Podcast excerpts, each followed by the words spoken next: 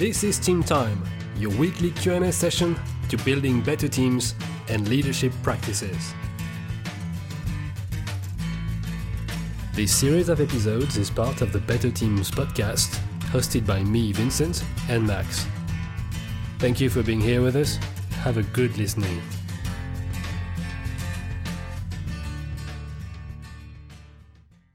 Hey, hi, Max. Hey, Vincent. This week, I'd like to bring back a question that we had a while ago from an attendee to a previous first time leading teams coaching session. And the question was how can I manage individuality in my team? I think this is a really interesting question uh, with many other questions and tensions behind it which is why I would like us to discuss today how it's possible as a manager to both foster a great team, encourage collaboration, while still developing individuals and get things done. As I said, I believe there are many tensions behind that question, team and individuality, it does not necessarily go along well together. On the one hand, you have individuality, meaning that you're a person, you have ego coming in the way, the will to develop yourself personally and achieve things for and by yourself, which is very much related to the self made man, self made woman myth the genius, the creator, a very standalone figure. And on the other hand, you have the team, right? Implying collective effort, collaboration, and supposedly a reduction of ego and self interest. And of course, it's not just related to business. As you know, I've been a literature teacher, I'm very much into philosophy as well, and you can go back a long time ago. You can go back to Plato, for example, and Plato's myth, saying, for example, that nobody is self sufficient, which is why we need in the first place to gather in groups, to create cities, to create teams. But closer to us, you have another philosopher, German philosopher Immanuel Kant, developing a very interesting concept called unsocial sociability, and in this concept, you can really hear all the tensions and all the paradox, unsocial sociability. And what it means is that as people, we have, as Kant says, a propensity to enter into society. We don't like to be alone. We don't like to feel solitary. And I think in the COVID 19 situation with the lockdown, many people could feel that, can relate to that. We don't want to be alone for too long, at least. But on the other hand, sometimes we have a strong desire to have things done the way we want them to be done, which creates a natural resistance from us to enter into society. So we need, we want to enter into society, but at the same time, we are keen to tear society apart and to resist it. And even closer to present days, there's this famous quote that I think everybody knows, which says, There is no I in team. Very easy to understand, I think. Uh, there is no collective effort, no collective success, with egos and individualities in the way. But on the other hand, I discovered not so long ago uh, a quote from Michael Jordan, the very famous basketball player, which says, almost as an answer to that, he says there is an I in win, meaning that, you know, you need great players, great individuals, rock stars from your field of expertise to really win the game. So, having said all of that, um, my first question to you, Max, would be what do you usually say to teams or team leaders when they come to you with that dilemma of how can I balance better the needs of individual contributors with the team directives? If I would have to react on that, I would say that the very, very important thing to do is to make sure that the common goal can be divided into sub goals to which everyone in the team can contribute, but with their own specialties and interests. I think that really makes a very big difference. Yeah, I agree. But how do you create that common goal to which the team, in all its diversity, will commit? So, really, the first thing is to make sure the common goal is understood, and things such as making everyone rephrase it are actually quite easy. Yeah. You know, just ask everyone in the team to just rephrase what they understood. And this will already give you a very good uh, starting point to see where people started to interpret things differently. So that's already a very good starting point. Because when it comes to diversity of thought, you know, this can create a lot of tensions for no actual reason. Because we just happen to understand and express things differently. So simply rephrasing can go a very long way. So that's just an easy tip to start with. Now, when it comes to creating a common goal, assuming that of course you received enough latitude to do so within your organization, there are methods which can help you get there while giving enough room for each and everyone in the team to express themselves. And in the process, you actually get to know each other better. Do you have concrete examples of methods that you use to do that? One of those methods is the Lego serious play technique. And I really enjoy using that one already for quite some years. And I use it especially for building a team identity and we talk about core identity and aspirational identity. So it goes beyond just a team goal. So yeah, just quickly, and the method is making use of, of metaphors, you know, by building Lego models. So I can't really detail the whole method here because it would be a podcast episode in itself. But a key point is that every member of the team gets a chance to tell his or her story and present her understanding and vision of the team identity and goal so that you know everyone in the team gets to speak you know. Whether you're super extrovert or super introvert it doesn't matter. Everyone gets a chance to express themselves and to explain how they envision the team identity. And later on as a team you can build a shared model. So that's a very very powerful method. And that way everyone is heard everyone is understood at the end.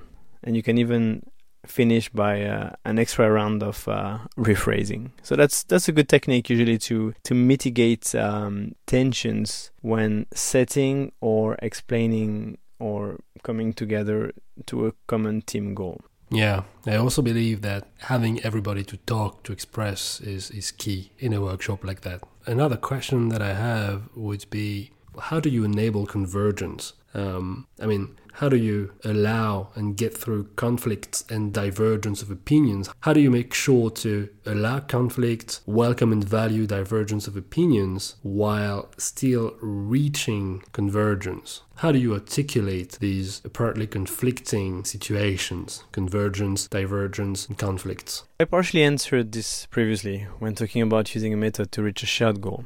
But while every team cannot use the Lego Serious Play method, although they should, and I really think if they want to do that, they should call me, the key point is to have a facilitator. As soon as the topic which is planned to be addressed requires both individual contribution and a team convergence, it's very important to have this kind of third party in the room, especially if the team maturity is still low. So, what do I mean by that?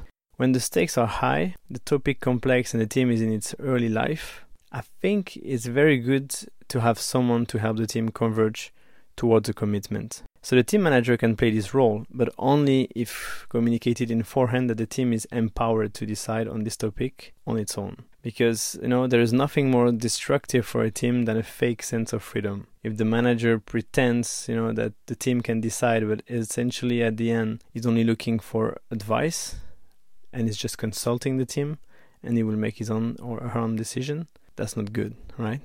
So, if as a manager you want to be the ultimate decision maker on a specific topic, be very clear with the team that you are seeking their input for your decision. Do not lead them to believe that they can decide when they can't.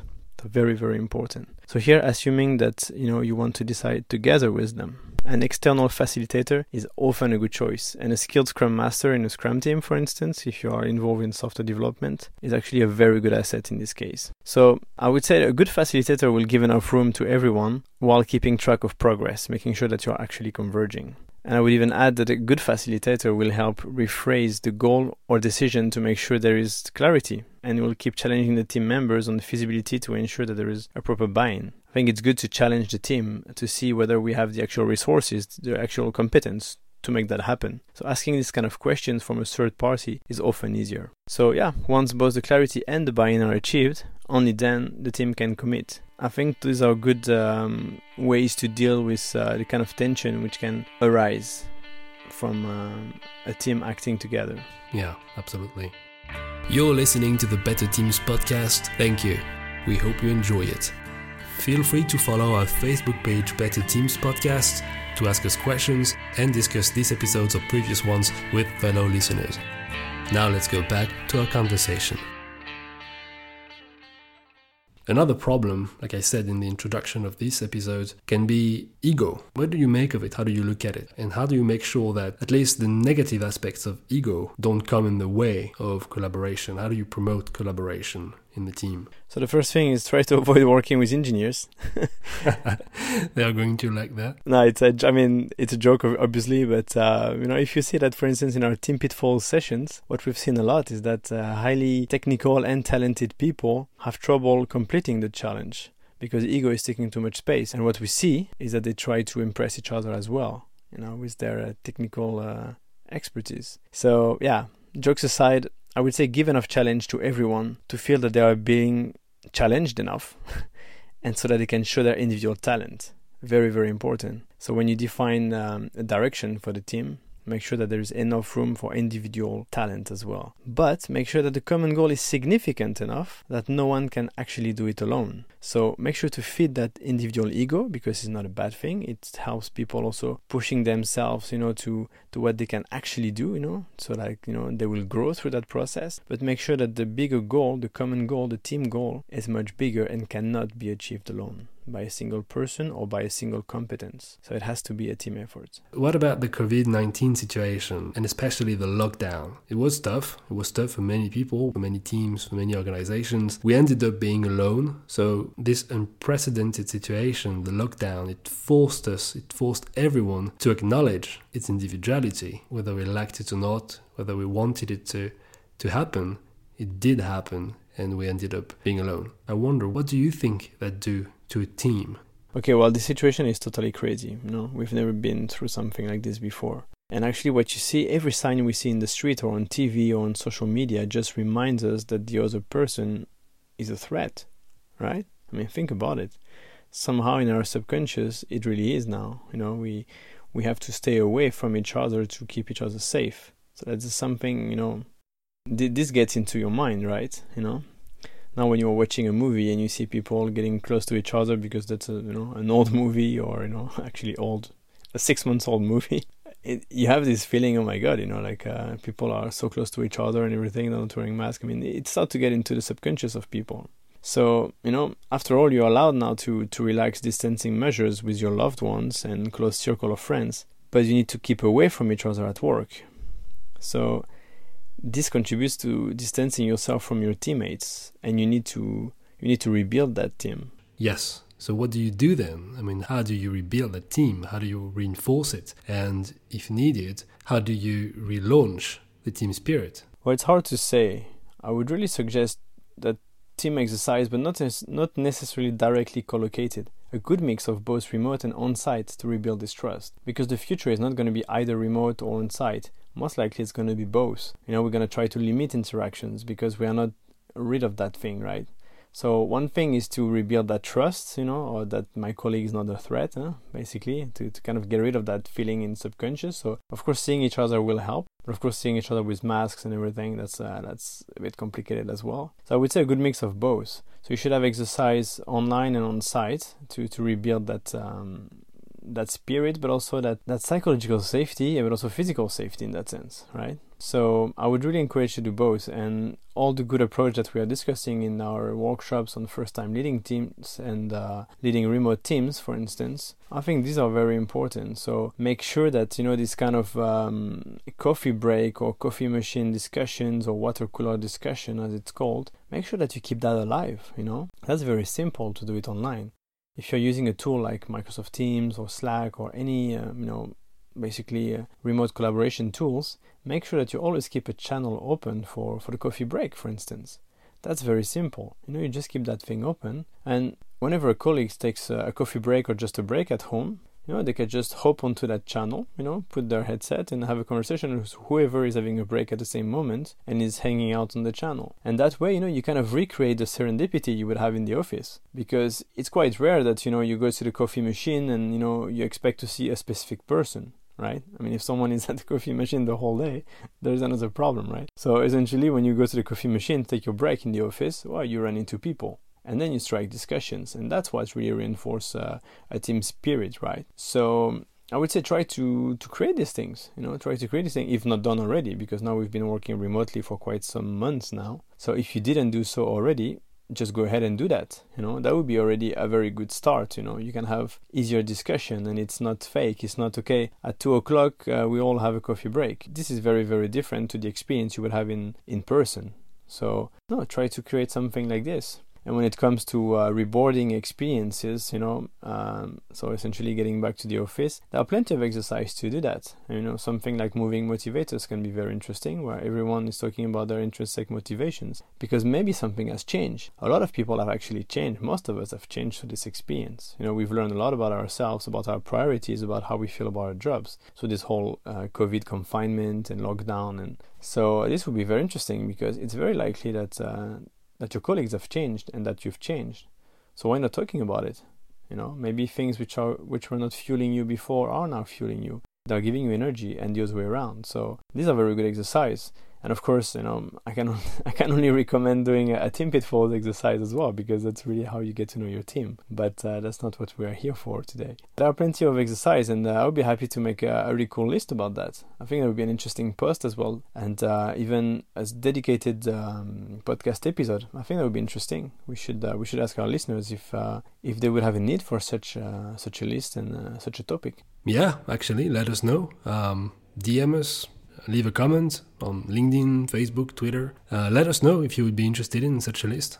And actually, Max, since you talk about uh, Lego Serious Play, uh, intrinsic motivators, and, and relaunching the team, just want listeners to know that we actually put everything, the best of what we know, into one workshop, which we called Team Relaunch. It's a comprehensive one day training to relaunch your team, really from building its identity to setting the right delegation of tasks. We made it really interactive. You learn by doing together. You benefit from a complete checkup from who you are as a team to what you do, what you want to do, and how you want to do it. You really get everything. It's a holistic approach. We start with the Lego Serious Play session, and then we help you identify your intrinsic motivators, discover what motivates you as a team, strengthen engagement, commitment in the team, and at the end of the day, we help you build up that commitment, uh, setting clear goals, and tasks. So, really, if you feel the need to have that special time with your team to relaunch, come stronger, have clear goals, objectives, and better team dynamics, I really think this is a good investment of time, money, and, and effort. That was my advertisement minute. But I do think it can make a difference for you uh, and your team. Um, okay, Max, if you don't have anything to add, I think we can stop there. Thanks a lot. You're welcome. Thank you for listening to this Team Time episode of the Better Teams podcast. One last word from me to invite you to go to the YouTube channel simply called Better Teams with Max and Vince. Go check out our videos, there is additional original content there, and remember to subscribe. It's very important. That way, you can help our content to reach and help more people. Thanks a lot. I'll be seeing you on YouTube then, and in the next episode.